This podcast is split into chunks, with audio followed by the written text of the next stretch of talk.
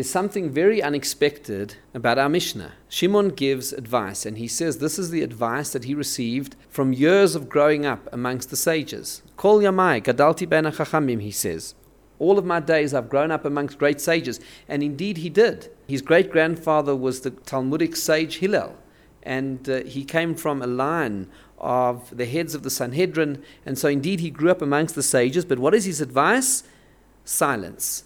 And that's unexpected because the sages are all about words, all about learning Torah and teaching and discussing and debating and reading and writing. It's all about words. So where's the silence? in all of those discussions. But he's teaching us a very important and profound lesson, and that is part of acquiring wisdom in this world is silence. We have to stop and to think and to listen. And that's possibly what he refers to in our Mishnah when he says he learned this from the sages because he spent obviously many years listening to their wisdom.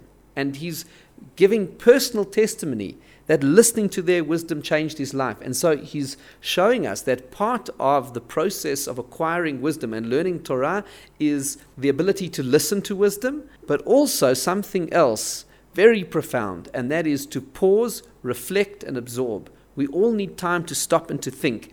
And if we're just talking and writing and discussing and debating, there isn't that moment to pause and to think and to truly absorb the incredible wisdom that is being taught. And you know where you see this in a very symbolic way that's very powerful is in the writing of a Sefer Torah, Torah scroll. Because when you see a Torah scroll on the original parchment, you will notice that there are spaces between the letters, and there are even bigger spaces between the words, and bigger spaces between paragraphs, and even bigger spaces between each one of the five books of the Chumash.